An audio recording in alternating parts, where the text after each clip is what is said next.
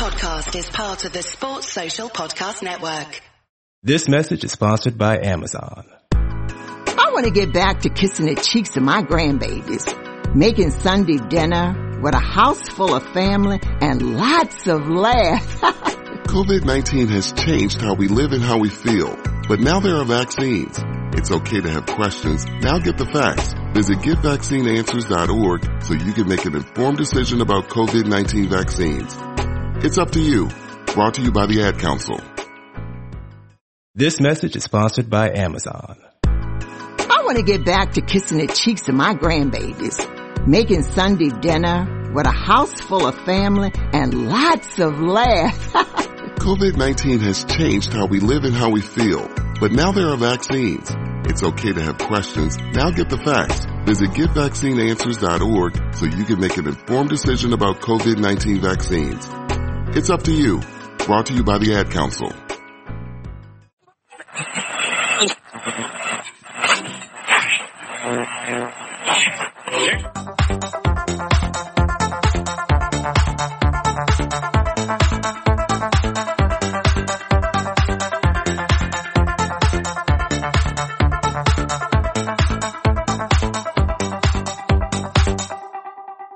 Good evening, ladies and gentlemen, and welcome to the Fatback 4 podcast. I am Gav, and tonight I have with me Chris Brack and I have Grizz Khan to discuss how relentless these Reds actually are and how Spurs believed after 104 seconds or whatever it was that they were going to win at Anfield when in truth they never really were. Grizz, great win. I think we both predicted a 2-1, a tight 2-1 I think we both said. But, oh, did um, you copy me, yeah? No, I didn't copy. I went first. I done it earlier in the week. Um, but just your initial reaction, Grace, because I think that is a massive, massive, massive, massive win. Um, yeah, I I would echo those sentiments. I'd probably add another massive. Um, if you press me, I thought it was fantastic win. I thought for me, I know some people are saying the performance against Arsenal was good. It was, but I'll tell you for a fact, this team is much the team we're playing against was much better than Arsenal. Uh, this Spurs team really, really were up for it. You could tell they're, they're, in Pochettino's very similar to Klopp, in Pochettino's philosophy, it's all about pressing and high tempo and energy, and, and they showed that in the first 20 minutes. They really harassed us, pressed us, and we were magnificent in the way we didn't let an early setback um, you know, affect us. We stayed calm, we stayed composed, and we didn't chase the game, Gav. We played the game, which I thought was very, very important.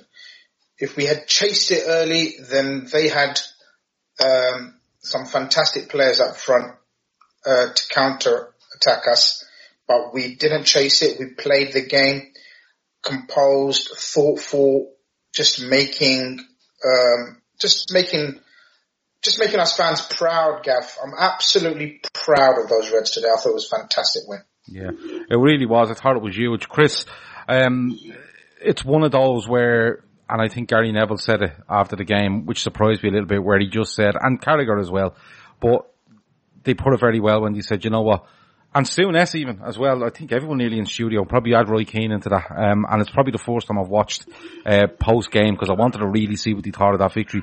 But they all said never that goal never affected Liverpool. They dug in and they were fantastic to watch at the same time. It was just huge, wasn't it? Definitely was, mate. That's the first time we've probably in a while now been able to evolve as a club. Whereas probably two, three years ago, we, we've seen before, you know, one 0 down. It's one of those games. Keeper has a worldie and we panic and we start doing pot shots from distance. Uh, I was probably a bit anxious or a bit frustrated probably the first half where we did fall into the trap a little bit of the of what we did at United, which was get deep, putting those across in from deep, which for Alderweireld is quite easy. But then they seem to calm themselves down and go back to playing the way we can, and just brushed it off as a one of them goals, and then pretty much took control. The only frustration was we probably should have got ahead sooner but it's quite a nice position to be in. Yeah, it's an absolutely brilliant position to be in. Grizz, just starting off with the team, um, rumour early on in the day that Salah may miss out. The rumour was he picked up a knock against Genk. then we had, you know, the, the whole centre half team, which I think most people early on realised this is going to be, you know, this is going to, not going to happen for, for Matip, so it's going to be Lovren, so most people are on that. And in the midfield tree, reverted back to the, to what seems to be his fourth choice midfield tree. Were you happy with that, Grizz? Because I know you were impressed with Oxlade-Chamberlain and Keita during the week. Mm-hmm. Yeah, I was. I was impressed with them, but there's, but I, I thought, um, I, I, I, I, thought the team picked itself. Um, as I said on my Twitter earlier this week, I personally would have picked, uh, Ox or Keita, one of them over Henderson, but you know, it's brilliant when, um, you know, you're, you're, it's proved that you know fuck all because Henderson equalizes and makes mugs of all of us saying uh, he shouldn't be playing. Um, just a word on Henderson. He has been playing poor. There's no hiding from that. You, you know, you, you, I think he's really, really out of form, but I thought he showed great captaincy and leadership skill today, even because he lost that ball very early on and it was his error. It can happen to a midfielder. You get caught cold at the start of a game. As I said, Pochettino's team were instructed to press really high. It happens. He was poor on the ball. There was no awareness surrounding him. He didn't look. He gets caught. But I thought, I thought he really picked himself up and just didn't let his head drop. The accusation is obviously uh, of, of Henderson is that sort of he goes high, he goes hiding, he goes missing. Um, I thought he had a very strong uh, second half, especially, um, which culminated in scoring the goal. Um, I knew I knew Lovren would be ahead of Gomez. Gomez again is not in, in, in brilliant form. Lovren, apart from the stupid mistake, and I know it's it cost a goal, and you know these mistakes are crucial if they lead to a goal. But overall, his play hasn't been bad, in my opinion, alongside Virgil van Dijk, um, and the rest of the team picked itself. It was interesting. It was interesting. Klopp, uh, in his press conference afterwards, alluded to the fact that he knew our counter pressing had to be spot on today because uh, he knew we'd have majority of the ball, and that's when Spurs are at their dangerous with their counter attacking. So it just small, small sort of inserts into how Klopp views Gini and Fabinho and now uh, Gini, Fabinho, and Hendo in terms of they understanding and understanding his uh, pressing techniques, his uh, his tactics to a T. And I thought I thought, I really thought we were fantastic all round as a team to stop them. Yeah, uh, look, there's loads of comments coming in here. A few on Matip, a few on Lovren. Um, you know, uh, there's there's loads of different comments on, on, on loads of different players. You know about the pressing game. Kevin Sullivan felt that despite the goal early on, he felt it was a great attacking display first half, bar scoring a goal. Um, Stephen Kingsbury's going on about Wijnaldum, uh, Centurion. Um, let me, he's, he says that's the point that was made by the day trippers over Sorry, it's gone. Um, it's gone off the screen. But Lovren, plenty on Lovren, plenty on, on, on loads of different players, but we will get onto them as we go along. Um, I, I thought Lovren was poor. I'm going to throw it out there from the start. That's, that's my opinion on Lovren. But uh, Chris, Grizz mentions, and we have to get straight into it, and it's a goal after, within a minute, or, or in around a minute. Um, I was just so annoyed I wasn't even looking at the clock. Um, but, you know, he says, and Henderson says after the game himself in the post-match conference where, besides Sadio Mane where he says, uh, I was glad to score today because it was my fault for the goal and, you know, I lost the ball. Yeah, he takes too many touches, Chris. He gets caught, not get, gets caught in possession, but he's rushed into a, an attempt to pass, they lose it. But you could point fingers then at Fabinho, Wijnaldum, not Trent, definitely at Lovren. Um, was it all Henderson's I, fault for you? Uh, no, don't think it is. Uh, you know, he does lose it, but he, he loses it halfway in the half. And then, I'll be honest, it's, probably, it's the only tackle I think Fabinho misses all game. He dances past him, he dances past Wijnaldum. Then he gets, Henderson gets him back into position and probably the, if you be hypercritical, from there, him and Trent between them I've got to show Son outside. They let him cut inside. hits Lovren on the head. You know, nine times out of ten, that'll go over. Hits, hits the bar, which is a bit freakish. And to be honest, unusually, probably we're a bit slow to react to Kane. I mean, I thought Kane was offside until you see the replay, he's miles off. Mm. But the initial reaction is you think he must be offside because how can you leave Harry Kane, who is not as mobile as he used to be, but he's still, you know, in the penalty box, he's, he's deadly. Uh, it was a bit, just it's just like a really cold start. So I think Henderson's probably protected his team a little bit and taking it on the chin, but it was a bit of a catalogue of errors and a bit. It was a bit freakish the goal, to be honest. Uh, Lovren, yeah, he got he's getting pelters on Sky, but look, Kane knows how to play against players like Lovren. And to be honest, on the whole, I thought he kept Kane fairly quiet after the goal. Apart from him falling out, apart from apparently when you get hit in the chest, it causes your head to fall off. Um, I thought Lovren did all right against Kane because Kane is always going to play on whoever is not Van Dijk. Yeah, like Mo- like like most forwards. Like most forwards do, and I, I, I thought you're right. I mean, this is not like the the Wembley game where you know Lovren's game Lovren's was kettled after half an hour because Kane had done him two or three times. Yeah, you know that it wasn't like that was happening a lot. Um, a lot of people are mentioning Fabinho here and the yellow card. I'm going to get the lads' thoughts on that later on with regards to what tactic uh, Fabinho needs to um, needs to use in order not to miss City. Uh, the, the one the one option could be just not to play him against Villa or against Arsenal. But look, it's it's um it is a goal. Graves, I, I don't I don't think the goal is all his fault. You know, I think Fabinho has a chance to put a tackle in there early in the game and gets a free kick against them and probably not a yellow. Yeah. I think, No, I think, I think Wijnaldum is, goes to ground too quickly to try, to try win, win it. It goes out to Son. I do agree with Chris. You know, Trent could probably push him outside, but then again, pushing him outside probably leads to a ball across the box. He's trying to probably look at that. He's weighing up the risks and thinking if I push him inside, what can happen. Lovren for me turns away from the ball. If he just stays where he is, it hits him in the head and goes back where it came from. But it, it, it was a, it was a bad start, Chris, wasn't it? But I'm going to be honest, it was a bad start. My reaction to the goal was, oh, fuck off. But I wasn't panicked, were you?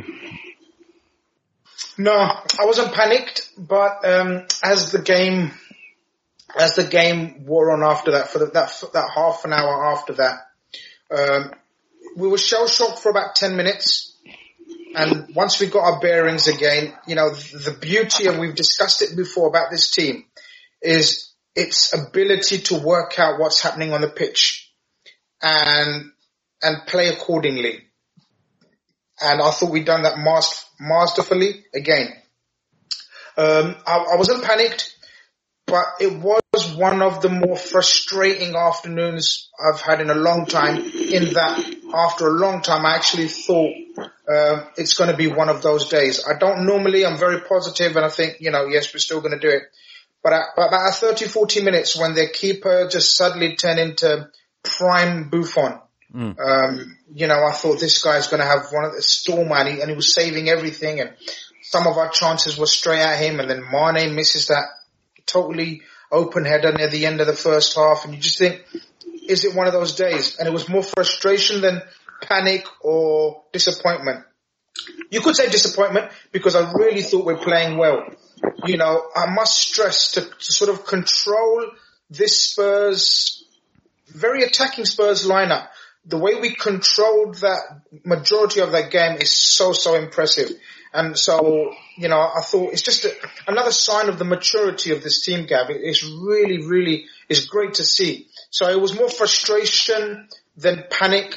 I was like, oh, damn. And I, but, I, but I was fairly, I was fairly confident once we get an equalizer, we need a bit of luck or a moment of brilliance. Once we get an equalizer, I was firmly, uh, in the boat of we're going to get the winner as well.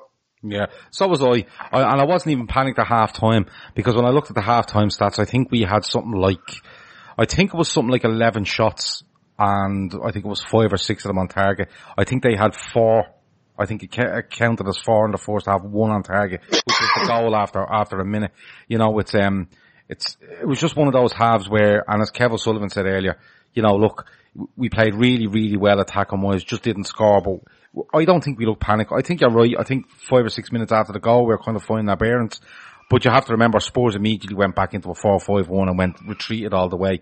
Um, but like Stephen Max says there, we absolutely battered them. Um, I, I think we did from start to finish.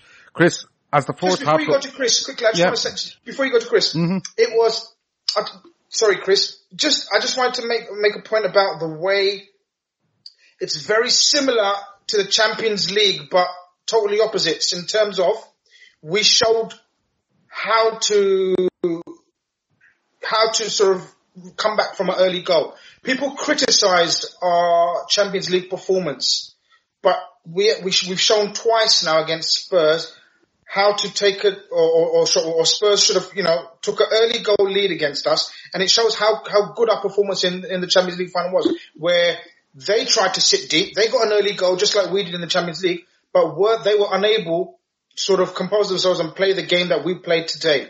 And it just shows you that the tactical side of this Liverpool team and Klopp is so underestimated, Gav. We all we talk about is the front three, and we give the ball to them, and and you know, oh, we need we need playmakers in the middle, and we need, but you know, this Klopp and his coaching staff have got this Liverpool team, probably one of the most tactically, you know, uh, mature teams I've seen in my lifetime. And I've seen a lot of football, as you know, Gav. Mm-hmm. I know you have, yeah. You've, um, I know you have a subscription to Ajax TV amongst others. Um, but Chris, as the, as the half rolls on, you know, Chris says it there, we, he was, his main worry was that this goalkeeper had turned into prime Buffon. You know, but, uh, and, and like you said there, against United, we're trying to hit stuff from deep and stuff, but I, was your impression come half time, Chris, that, you know, yeah, we're one 0 down, but we're absolutely battering these. Like, you know, I think I think that I don't think they made hundred passes in the first half. I think we made about three hundred or two two hundred and fifty. You know, we more shots on target, more shots on, on more shots overall, more shots on target. When you got to half time, Chris, were you thinking it's one of these days, or were you thinking, no, this will come, this will definitely come? There was an element thinking it's going to be one of those days, but I always thought we don't normally not score at home we just need to be a bit more smart and a bit more clinical though, because while Gazzaniga made two or three, you know, saves, I'll be honest, if any of them had got in, while we'd have been made up, you'd all be going, what's the keeper doing there? Because they're all, they're all right at him. They're all chances you would expect a, Premier League keeper to save. So, yeah, I think I, I thought first half the, the main threat was going to be down the left, uh, because, for, you know, tactically, I think Pochettino made a few errors in terms of asking Eriksen to mark Robertson it just doesn't work. But the big thing with Spurs at the moment is when you saw the fullbacks playing Aurier, Rose, and the centre back Sanchez. To me, they they feel to me a bit like when we used to play Moreno left back and Skrtel. I always feel they're defenders that will give you a chance, mm. and I always feel like they've got a rick in them. Whereas we generally have got rid of or evolved players to get rid of that sort of habit. Yes, I know Lovren can still do it now and again, but in general, we get less errors that lead to goals from defence. Where I always think of Aurier especially, and Rose to a certain extent, they can lose their heads and do something daft. Yeah. So that's why half time I was thinking, if you keep going at them two fullbacks, I think eventually one of them's going to do something silly. Absolutely. Yeah, like Centur- Centurion says there, we were always getting points from this game, one or three, depending on the players. Stephen Mack said, I've not seen a fourth half of football in a long time like that. It was amazing. I thought it was great. And like, you know, they showed on Sky after the game, I think it was the Son chance that we will get onto when we get into the second half. But when they showed that, he said, that could have been 2-0, he said to Souness. And Souness said, hold on, that could have been 2-0. If they went in 4-1 up at half time, you couldn't have argued. You know, it was one of those. So, you know, and we, we, we just kept going and going and going and going. And Kane was asked afterwards, oh, do you think you were forced back? And he was like, well, I'm not too sure. And I'm kind of going, stop fucking lying to yourself. You scored a goal and you literally couldn't get out of your own half after that. Like, I'll put it to you this way, Grizz. I was thinking at half time, you know what? If we'd have scored after the first minute there, we'd be 3 0 up here at half time. Yeah, um, it was, it, it had that feels to it where, where we knew you know, we get one and we get a couple here. Um, you know, it was evident, uh, and it's apparent, obviously, since, because he had to go off as well at the end that, you know, you could see Mo wasn't his himself. Um, you know, Mane is allowed an off day. He was fairly quiet, but the rest of the team around them, even though our two main, main boys were, were, weren't, weren't at their best, it just shows you how much importance Klopp has on his fullbacks. I thought Robertson and Trent were absolutely outstanding. Um, maybe not the cleverest thing, as Chris said, from Poch to play uh, Eriksen up against was it Trent and then Son on the other side. Other way around. Um, sorry, other way around. Yeah, yeah. Close enough. Um, so you know, really, was, there's only two options. it was, it was, um, it was, it was evident to see that basically we we won the tactical battle in terms of they literally couldn't, um, you know, they couldn't go forward. They didn't concentrate on their attacking duties because they were so occupied, busy defensively.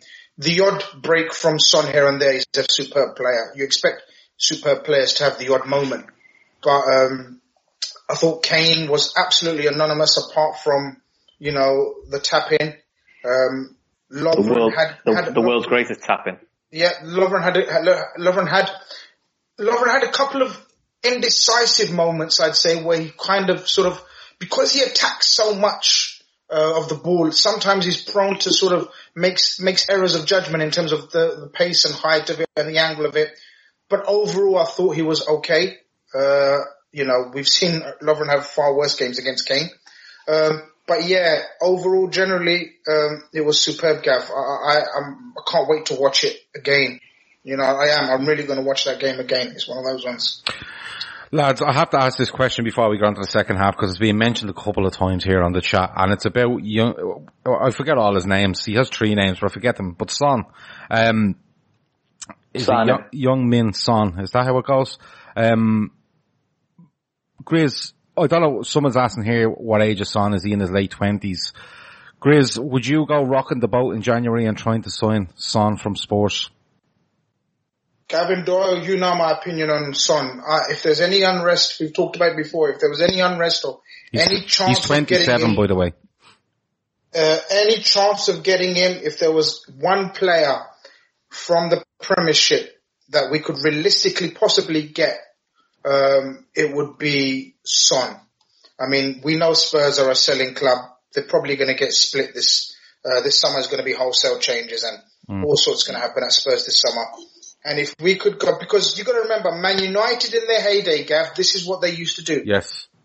In their heyday, when Man United were the prime, uh, were at the top, they would go and get the best players, a la Berbatov from Spurs. Do you know what I mean? Andy Cole. Uh, Andy Cole, you know, from Newcastle. This is what they do. They tried to get Shearer apparently, who was so, so close to going there. This is what you gotta do. You gotta have, you gotta have balls. You gotta have ambition. There's no point saying, oh, we couldn't get Son. Why couldn't we go Son? He fucking would love to come to us. Um, he'd be adored at us. He's an absolute Klopp prototype. He's, we would, he'd be the, he'd be my ideal signing. Forget all your fucking scouting networks and players from here, there and everywhere in Germany. Forget it. Son would be the most, most perfect, complete, um, uh, addition to our attack, in my opinion. Okay. Um, Chris, would you agree with that? And I know it's, it's, we're, only saying this because, you know, he gets mentioned all the time and we might as well have that little chat. I don't know how realistic it is. I don't know if, if there ever is a chance of it happening, but would you agree with that? Would you agree that if he came up, you'd do anything you could to get him? Yeah, you can, you can never have too many good players. I mean, that would also solve, solve all the, the Twitter nonsense about what do we do if one of the front three get injured. You know, the guy's there and he, it would also, probably push Mane and Salah and Firmino possibly onto another level because that's a realistic guy goes, listen, I can start Son in the middle and Firmino, you're on the bench. And no one's really going to quibble because they're going to go, well, we're no weaker. So it seems a bit of a no-brainer really, but I know we think Tottenham are a selling club, but I can't see them selling in mid-season unless they get knocked out of the Champions League, uh, in the group stage. But I think that's no, probably no, no, no, mid-season. I mean, that's, I mean, Even in the signing, yeah, signing him would be a dream, but signing him in mid-season would be, you know, just In the, just in the summer, yes, I would go for it. yeah, absolutely. It'd be, it'd be, it'd be number one on, on on my list personally, anyway. Him and Mbappe up front. Well, listen, you, we, we've started on Son. You've mentioned Mbappe, um, but Mystery Man one one one on uh, Periscope asks, "What do you guys think of all this Sancho talk?" Um, Grizz, I'll come to you first. There's a Right, lot goes on around yeah, here, yeah. and and I suppose we have to caveat this with if the Nike deal goes through, Grizz, next summer, transfer wise at Liverpool, just rumour wise, is going to be off the fucking scale. Yeah, it will be, but it's it's it, it's rightly so. It will be, and we will be the talk of the town. We will be talk of sort of agents. You know, agents will be throwing their best stars at us. Um, you know, it's a fact. We're we're a huge, massive club, and with that comes all this sort of talk about players wanting to sign us, us wanting to sign uh, wanting to sign for us, us signing players, all these great young talents all around the world. Um, you know, if you if you're if you're going towards asking me, have I heard anything on Sancho? I have. Um, you know, he's um, uh, he's definitely a player we're more than interested in. Um, but I expect loads of names to be appearing after that. Um, you know, he's he's you know he's a very very very young player, good player. But um, you know, I'd still had I'd, I'd still go for Son over him. But yeah, uh, the Sancho talk is real as far as I know. Uh, we are definitely most interested in him for the summer. Okay. Um, let's get on to the second half. Chris, I was a little bit concerned at the second half. The, my only concern, I suppose, at half time was the the whistle went at the end of the first half. We if it's, if it's if it's a game where you wanted to, you know, go and play 90 minutes without stopping, this was probably it because we are constantly, Chris, we are probably constantly just going at them and at them and at them and, and eating and eating and eating at them. And it, it looked like it was coming and then the, the, the first half whistle goes. But we come back out, Chris, second half, and it's straight at it again. We're straight at it, and we're on top of them, and they've had 15 minutes to try to discuss how to get around us, and they can't seem to. We're straight at it. Having said that, they they could go 2-0 up from that Son chance. They could, yeah. Um, it, it's really good goalkeeping by Alisson. He just forces Son wide enough to make it a really, really difficult finish for him. Uh, so that's probably more down to Alisson. and again, Alisson is a bit like Ederson is for City, I think he's getting in players' heads. Mm. That when they see him coming out, they're thinking, I've really got to put my foot through this. I've really got to put this in the top corner. Um, cause he's so, cause he's so big, a bit like Ederson. It's not a great analysis, but I think that helps us. Probably a couple of years back, the keepers we've had in the past, they've shrunk and it'd been probably quite a simple finish for him. Um, yeah. yeah, there was the concern that, you know, we haven't, it's got to half time, we haven't scored while we've been so dominant and you just hope that as second half kick off, can you just carry off where you left off? Almost first, so try something different. I was amazed he didn't try something different. Pochettino, even like throwing Ndombele on early and going three really big central midfielders. You know, just go Sissoko and Ndombele and Winks, just keep the ball, be a bit more physical and sacrifice one of the, one of the, the flair players. Just something different. But he just kind of went, he kind of just seemed to be, we play the way we play, we'll leave it, we'll leave it at that, which surprising really for a manager supposed to be very tactically switched on. He just seemed to let a lot of it bypass him. Yeah, I was surprised by it as well because oh, I don't understand why they didn't drop Kane deeper and put Son up front and put him mm. right up there, you know, on his own if they had to. Troy Corber, Troy fullbacks, like Chris said earlier, they were both fantastic. And go man for man in the middle of midfield and hope to, hope to win that battle. But listen, that's what Pochettino wants to do. That's absolutely fair enough. Chris, um, Lovren is a disgrace on that chance. Discuss. Uh, the Son one. Yeah. Mm. Yeah, he he's um, he has his disgraceful moments, doesn't he? Mm. But um, ball travels eighty yards, Chris. Say again, sorry. The ball travels eighty yards. Yeah, I know. I mean, I mean, I did, I did touch on it that he does have his moments in terms of uh, making errors of judgment. Um, that's his biggest, biggest um, biggest uh, problem issue he has uh, errors of judgment, especially attacking. You know, he sometimes goes for balls that he doesn't need to, um, you know, or, or sometimes he won't go for balls that he should. Um, but the Son chance, we can talk about it all day long, but we had three or four chances just as gilt-edged as that. I mean, I thought, as I said, the Mane chance was, was very, very scoreable, especially for, for Mane, who's, who's been in tremendous form again, I agree with Chris in terms of goalkeeping was brilliant. I thought, I thought he's, um, his presence, Mignolet lets that in. Mignolet doesn't, if, if Mignolet's in goal, that's a goal. He easily goes around the keeper, but, but this guy is huge.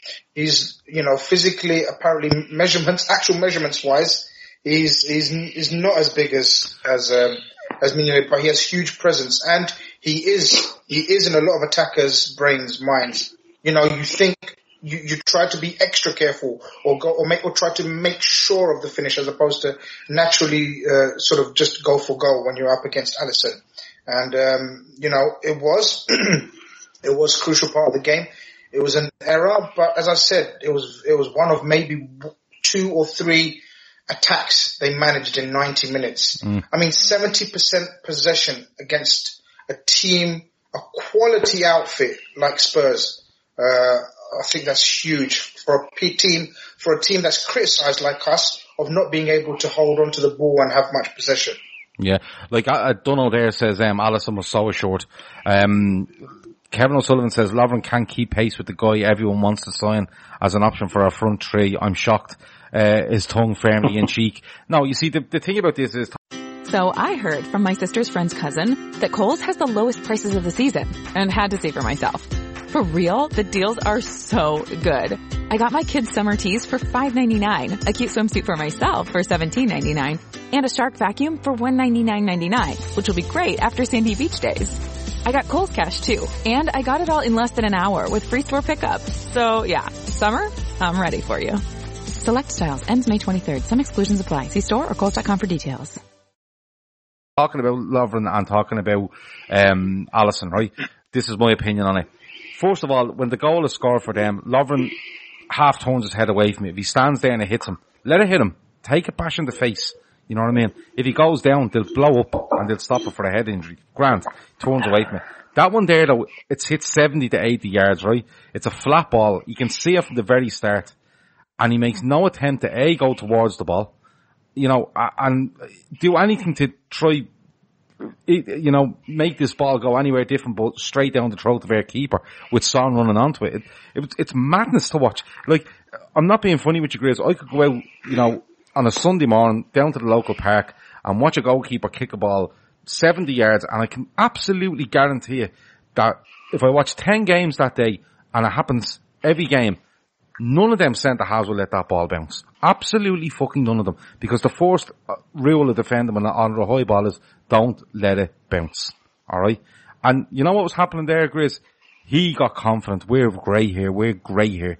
We're playing really well. And he gets, he loses confidence, or he loses concentration. He gets over cocky and he thought, I'll let that bounce and it'll run through to Alisson. And it's the stages of Lovren. Starts off well. We we get a goal, we get on top, and he loses he, loses all concentration. And then when we actually can see the goal, he goes to he, he goes to an absolute mess. Kevin O'Sullivan says Son done him for pace. There should have been no issue with pace there. He should have just stepped over and headed the fucking thing, or, or kicked it, or done something of the sort. With Alisson, I agree with you. Mignolet in goal, and I don't think Son has to even go past the keeper. I think he takes a touch, and Mignolet will come out and dive at his feet, and he'll clip it over.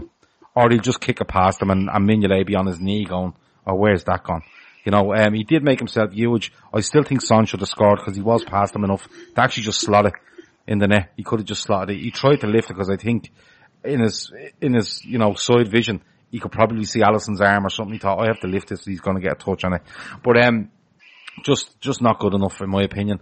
Chris, um, absolutely and utterly thrilled that uh, Jordan Henderson scored just for all those fucking saps on Twitter that go on every week about the midfield three and you can't win anything with that midfield three. And Jordan Henderson this Jordan Henderson was partly at fault for the first goal. But um you know he gets he gets the equaliser. And he has been in bad form. Chris pointed that out and I absolutely agree. But Chris great to see him score a goal and it's something you want to see more from him isn't it? Yeah, it's definitely something he needs to get back into his game, you know, because I think when he was younger, that was sort of what he w- you would expect him to become, a bit more of a box-to-box goal scorer midfielder. But, you know, he's at, he's only just really been put back into that role.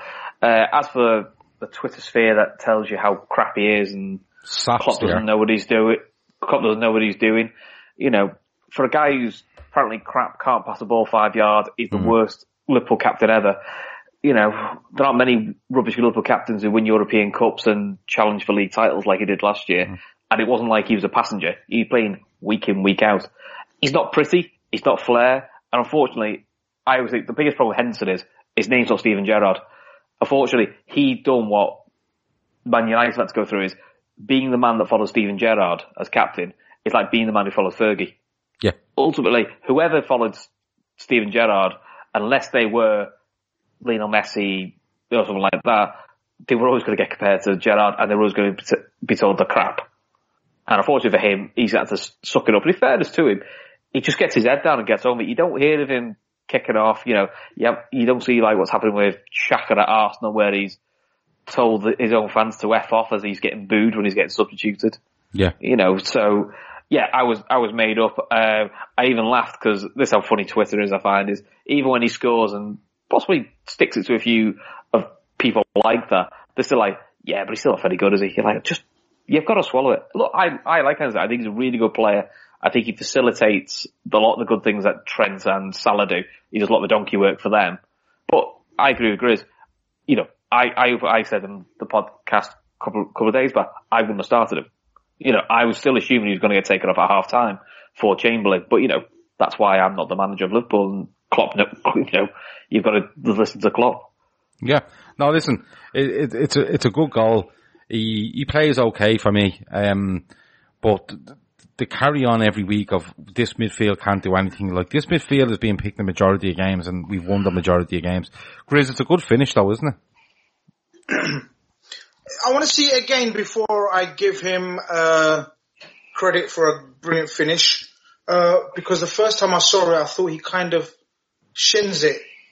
Maybe I'm wrong. No, we, he kind of hits it. I'll have to have another look. He kind of hits it and come, cuts across as he hits it, and it actually does. It, it actually he hits.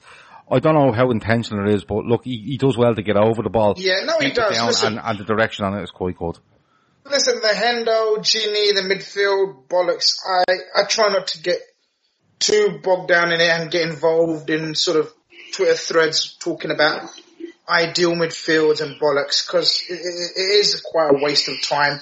We have a tremendous set of midfielders. I think it's possibly the strongest set of five, six we've got. So we've got Milner, Henderson, Fabinho, Gini, who else? Ox, Naby, Well, Lallana. Lallana as well.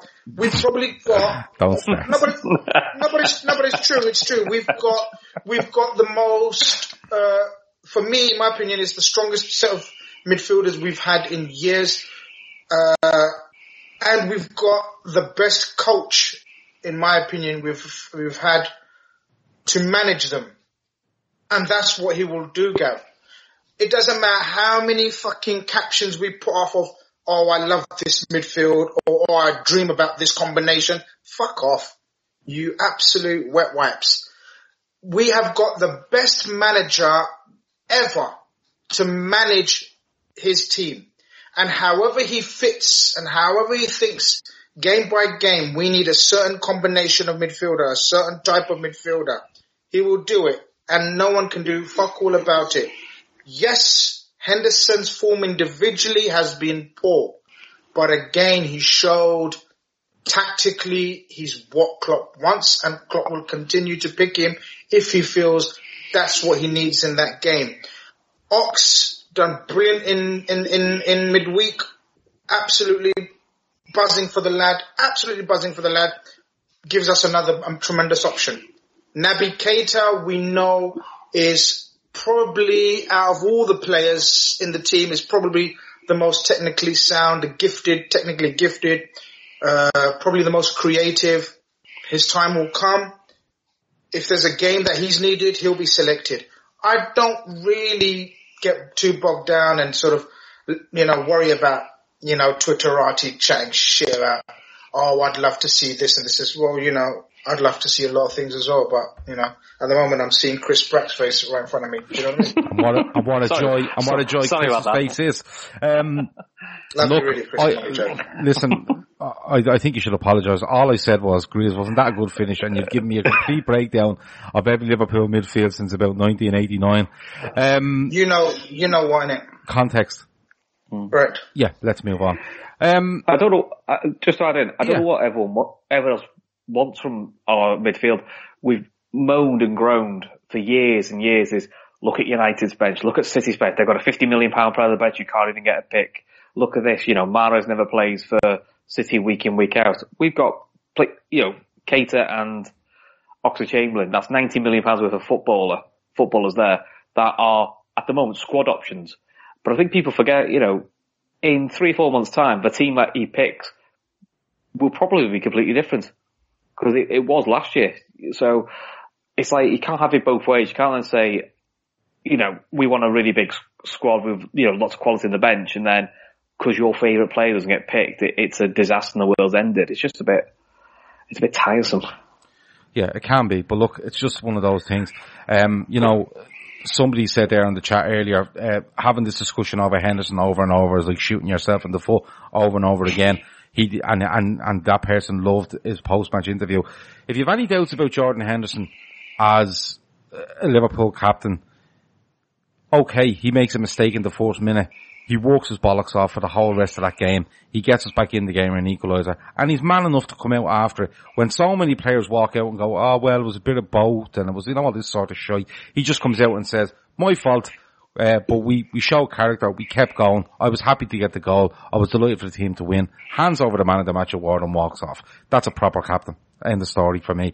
Um, but look, we get, we get the winner, Grizz, and it's a penalty. And Martin Tyler is even resigned to the fact it's a penalty, which was quite amusing. But Serge Aurier and I know Kevin O'Sullivan, I think, was said it on the on the pod the other night in the chat, and he said, "Go at Aurier, and we get some, uh, we get some, you know, success there." What is the Yakris? Now I know Mane is quite cute, but what's he at? He's just taking mad swings at things in the box, like when there's no reason to. Uh, well, Serge Aurier? Yeah. Yeah, he's a madman. Um, he's weird selection again from um, Pochettino. You know, uh, the team he selected last week kept a clean sheet, and you know um, he he went with Serge Aurier, and you know you could just see it, Gav. I could just picture it. You know, the way Mane chased him down, I thought, just get ahead of there, and there's no way Serge Aurier will be allowed to uh, sorry, will be able to control himself without lunging in. Um, thankfully for us, he did. I think he's an atrocious player. I think he's awful. I think he's uh, he's he's brainless. He's you know he has got no sense of positioning. He's absolutely the opposite of what you want in a centre back in terms of uh, sorry, of a defender in terms of being composed, trying to stay on your feet as much as possible. He's the total opposite he spends a lot of time on the floor and you know in in, in, in lunges and tackles and yellow cards. An absolute time bomb, you know, ticking, and uh, so it proved. Uh, thankfully for us. Yeah. Um, Dunno, Dunno says uh, Mane was way too honest in his post-match interview. He absolutely was. they said to him, what do you make of the penalty? And he, he just basically said, I seen he was going to kick and I just thought, put me legs there and he'll definitely kick them. I thought it was brilliant. Hmm. Uh, Stephen Mack said he watched the game in Brazilian just to avoid, to avoid Martin Tyler, which is, um, that's, that's serious, uh, that's, that's, you know, you're really committed there. That's serious commitment to, uh, not having to listen to Martin Tyler. Um, Chris, the it's a penalty. It's a penalty all day. Salah stand, steps up, puts it away, and for the last whatever amount of minutes it was after he scored, did you feel comfortable enough? Yeah, pretty much. Pretty much, yeah. I mean, they had a lot more of the ball, and they had to go for it. I mean, I, I heard a lot of the commentary say, "Why didn't they do this sooner?" Well, they they now have to win. They now have something to fight for, Spurs. But um, in fairness, I think the only real chance where they probably should have done better was probably Alderweireld's header header right near the end, mm. where, he, where he probably, you know, not under much pressure, probably should do better. But the rest of it, in fairness, was was pretty, you know, Liverpool kept about arms length fairly well. And they've got we've got better at doing that. I know we haven't kept many clean sheets recently, but we do seem to when we get two one up, uh, we do seem to be a lot better now at just clo- closing games out and just taking the sting out of games. You know, clever time wasting, and all that sort of stuff. Things that two three years ago we weren't very good at. So on the whole, I thought we did all right. Yeah, I, th- I thought it was wasn't too bad. The, the the chance, I think Rose gets in behind Alexander Arnold at one stage and he makes a, makes a mess of it, and then the Alderweireld header right at the end. But like that, Allison straight at Alisson and no messing about. Grizz, I know it's a huge win. Um, you know, it's three points obviously, but it's, it's great to back, bounce back from a disappointing draw last week. Let's be honest about it. But it's a huge win. What does that do to the other teams around us, Chris, to see us go, go down so early? you know, be frustrated till half time where we're really on top but we can't seem to score and then we go and, and, and win the game anyway. What does that do to teams around us, Chris? Forget teams around us. There's only one team where we're sort of vying well, yeah, yeah, but yeah, I know what you're saying. Yeah, we're, we're, we're, we're, we're, this is so disheartening for Pep and his team. You know, um, we've now played very, we've played, we've now played a lot of our tricky fixtures. You know, after 10 games, we've had a very tough start in comparison to City. Uh, and they've lost very, two very, very easy games. Um, a lot of tests for them to come, but to concentrate on us and coming back to us. Um, the way we come back, we're just never beaten and teams know this. You're never safe against us. We're, we're honestly, as Klopp says, we're one of the worst teams to play against. We're so, so tough. Um, it's been a very tough set of fixtures. Uh, it's been a very tough set, start. I mean, in terms of picking up injuries here and there. Yeah, Kevin Sullivan uh, says we've played all last season's top six Bar City and Leicester. Amazing. And, uh, and yeah, it was a, it was a disappointing, uh, um, it was a disapp- it was disappointing last week against Old Trafford, but it was the performance that was disappointing. That's the only performance I can say where I thought we were awful. We've had patches where we weren't very good, for example, against Sheffield United, but we weathered the storm and we came, we came back strong, etc., etc. Um, but the United, the United game was the one game where I thought we we we were absolute pants. Um, but to come back from that, as you said, and put in a performance after uh, conceding very early, I thought I, th- I think it kills the other teams. Uh, really disheartens them, and long may it continue, Gav. Mm. Centurion says tricky fixtures do not end for him. He says to Grizz, he says that this is what a this is what this title race is. Um, I agree, yeah. Yeah, no, it's, a fair, it's an absolutely fair point. Uh, well, we've about five minutes left, so if people want to send us in some random questions just to finish off with, uh, now is your time to do it. Get them in and I'll throw one or two with the lads before we finish. Last thing to do, I suppose, lads, um, and that is man of the match. Um, there's a couple of contenders for me, but Chris, I'll let you go first. Who was your man of the match? Fabinho. Just one word, Fabinho. How good was he? He's immense, mate. You know, he's that, he is our Fernandinho you know, that, that's the sort of player City should have gone for to replace Fernandinho. Hmm. Uh, just nothing gets past him. He's very calm. The difference is also on the ball. He's really, really good. You know, he sets up some really good attacks from deep. You know, he's, I thought when we had Mascherano that I thought that was probably peak DM for us. Uh, as a phrase, I, I think, you know, Fabinho is probably the best we've seen in that position. Yeah, no, he's, um, he's, he's just, just to watch him, he's just snapping into tackles. And like, like, it was a fair point someone made earlier when they said, you know, look how dominant he was in midfield. He didn't even pick up a yellow card. And that's a really good point, Chris, because he usually would in a, in a battle pick up a yellow when, when, when the, maybe the legs go a little bit or the shape comes out with the team a little bit. But, you know, it's, it's, um, he's just really good, Chris. Are you going to go with anyone else for man of the match, by the way? Mm, nah, I'm not going to try to be controversial or, or extra. Like, like uh, Matt. Yeah, you know, yeah. Matt would probably Matt would probably say, you know, uh, Lallana. Yeah, Lovren yeah. or Hendo.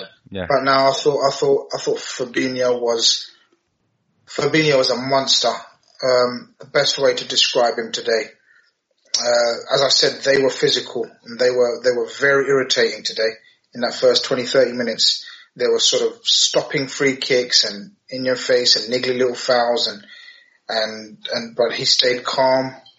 Um, I thought he was absolutely immense. One of his best performances for us. I thought he covered so much ground, stopped so many counterattacks at source. Um, yeah, just a, an impeccable display from him today. Yeah, no, I thought I thought he was amazing. We may as well ask this question as well, Chris. I'll come to you first. We have Arsenal at home in the League Cup during the week, and then we travel to Villa Park next weekend before we before our next domestic game, which is Manchester City at home at Anfield the following Sunday.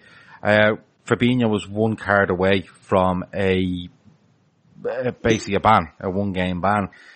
What way do you play this, Chris? Do you do you leave him out both games? Do you put him into the Arsenal game to get a yellow? Do you, what do you do? Do you, do you make him walk a tightrope against Villa? It's a tricky one because he's probably the one player right now you, you absolutely want on that pitch, um, when we play Man City on late November, isn't it? Yeah. Mid-November, uh, sorry. Yeah. I don't think you play him against Villa whatever way you can. Mm-hmm. Uh, I think if Klopp's worried about him losing a bit of rhythm, then give him a, give him an hour against Arsenal in the League Cup. Because if he get if he picks up a yellow, he misses Villa anyway. Uh, and probably Villa away might be the game to give one of Ox or Keita a bit of a run out. Is that is that definite? If he picks up a yellow against Arsenal in a cup, he misses the next league game. Yes, Yeah, because it's all domestic. it's all domestic. Carry on. So that that's what I, I think we should do is if you got to, if you're worried about losing rhythm, then give him give him the Arsenal game for a bit. So if he does get booked, he misses Villa anyway, and if not, that's giving him his week off. Uh, so he's not because he, he's going to he's going to be busy against City, uh, and this, Villa could be a perfect game for Keita or Chamberlain to get a to get a run on, get some minutes in the legs because both one of them off the bench against City could be crucial. Yeah, it's it's a tricky one because I uh, like Villa away won't be easy. Um, I think they showed away at Arsenal. They were quite good, a little bit naive. Uh, against City on Saturday, they were really good first half, uh, fell apart a little bit second half, but was probably after being given the run around by City a little bit in the first half. But Grizz, what would you do? Would you, it, well, put it this way, I can't see him playing against Arsenal. Um, in this League Cup, I really can't. I think we'll go for the, the youth again and stuff like that, and the fringe players. Would you, would you literally risk him against Villa to make sure he's there against City? Nah, no chance. I would I would do whatever needs to be done, legal or illegal, to make sure he's playing against Man City. Yeah. So what I'm saying is if he doesn't play against Arsenal, right, you can play him against Villa and tell him not to tackle anyone. Or you can just leave, work. or you can leave him out, out of the Villa game knowing he'll play against City. No, that doesn't work. Aston Villa have shown and proved they're a very combative, competitive uh, team, and uh, you don't pick a player. You just don't pick a player and tell him not to play his natural game, i.e., make high volume of tackles, uh, etc., etc. Um, I think you're right. I think it's a time to utilize our squad. I suspect, and um, as you know, I've got a 90% record of being correct.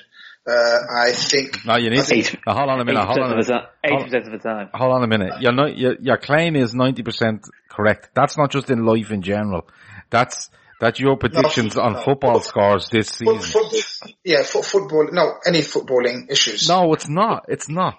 Don't start It's not because I'll, I'll tear you apart. Don't. Alright? All right, okay, it's, okay. it's Liverpool results this season. All You're 90%. All right.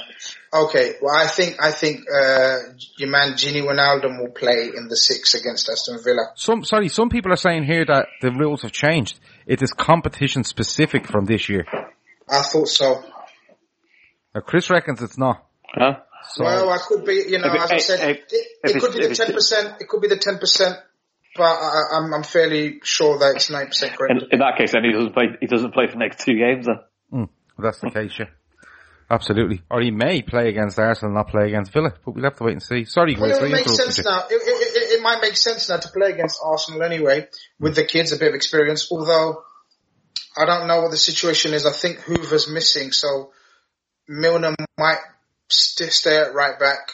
Um, I don't know. It'll be interesting to see the lineup actually against Arsenal now because I, I, I can't see him playing against Villa. I think it will be very naive of us to even risk him.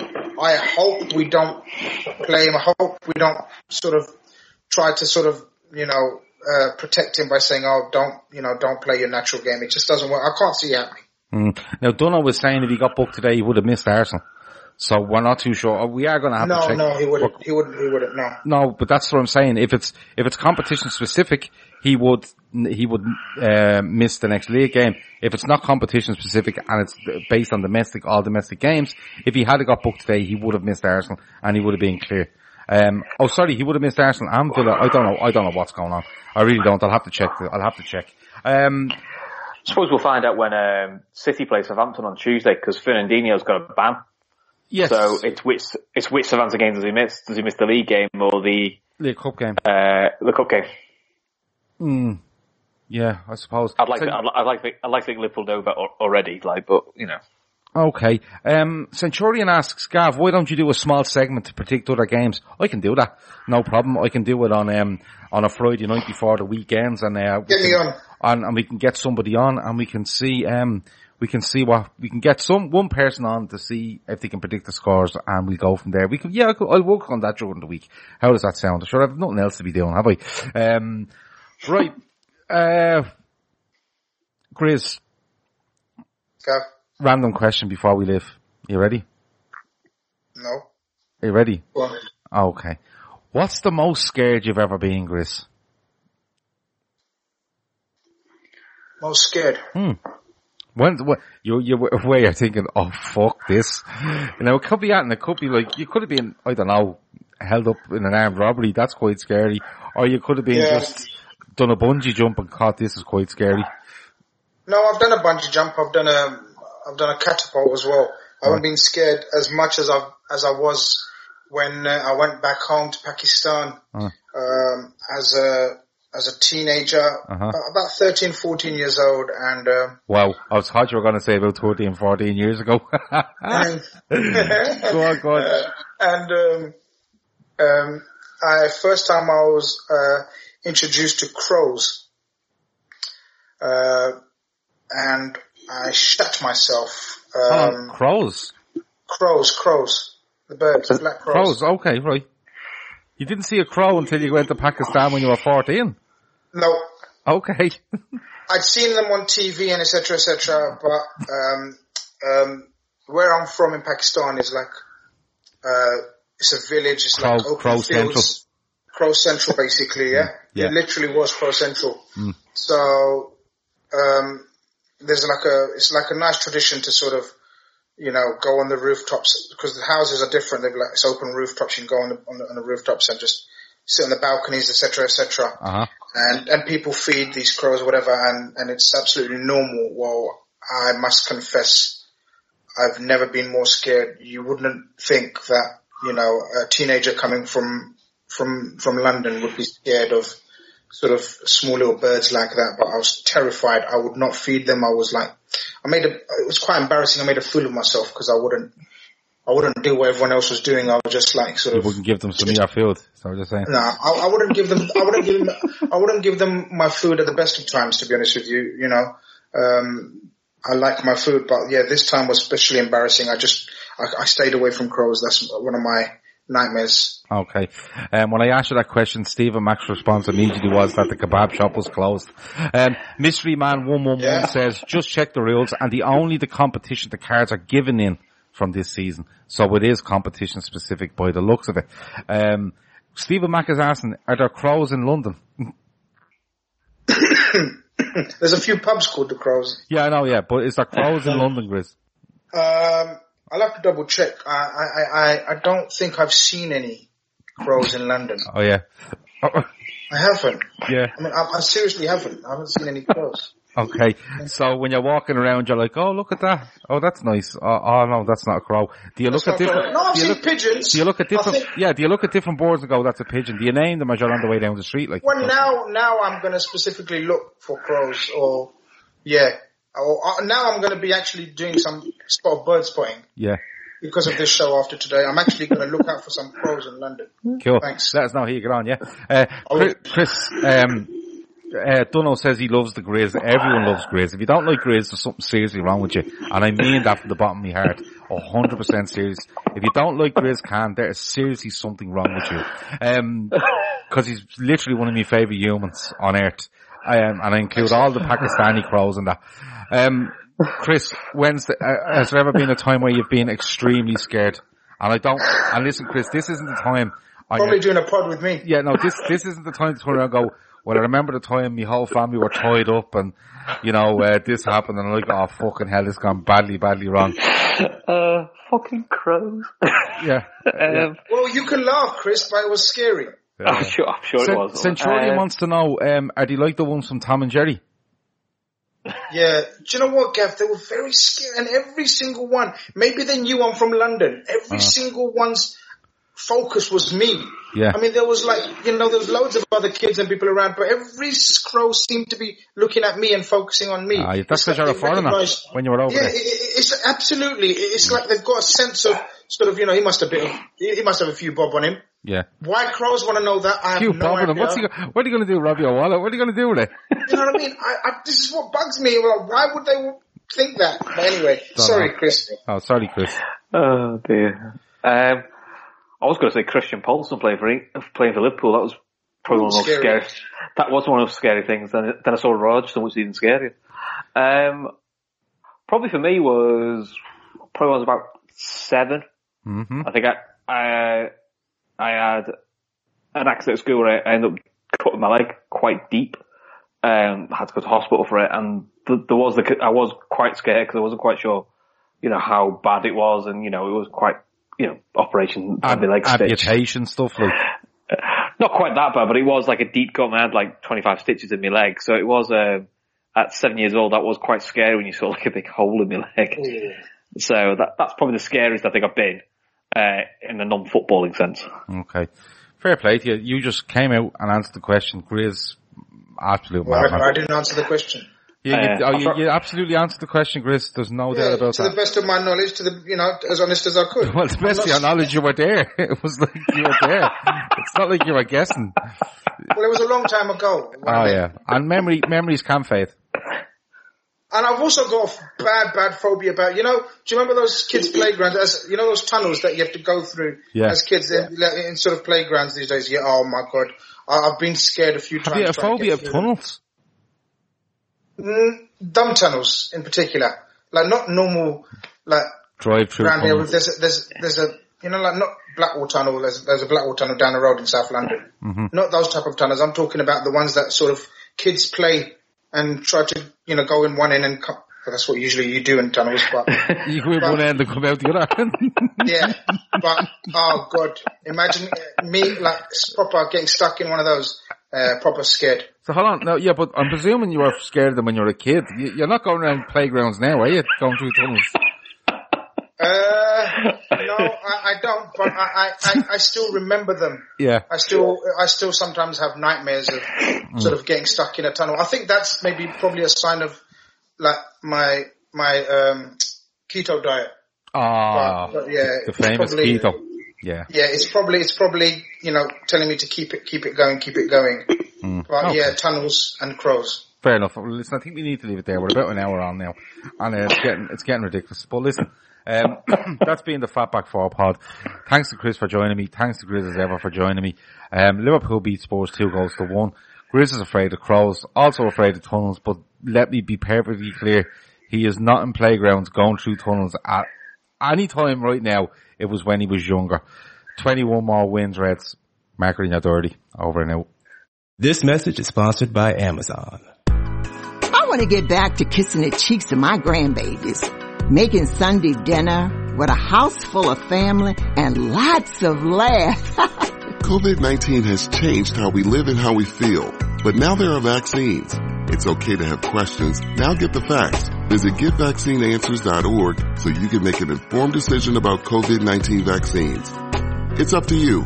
Brought to you by the Ad Council. You started as an RN, caring for one patient at a time.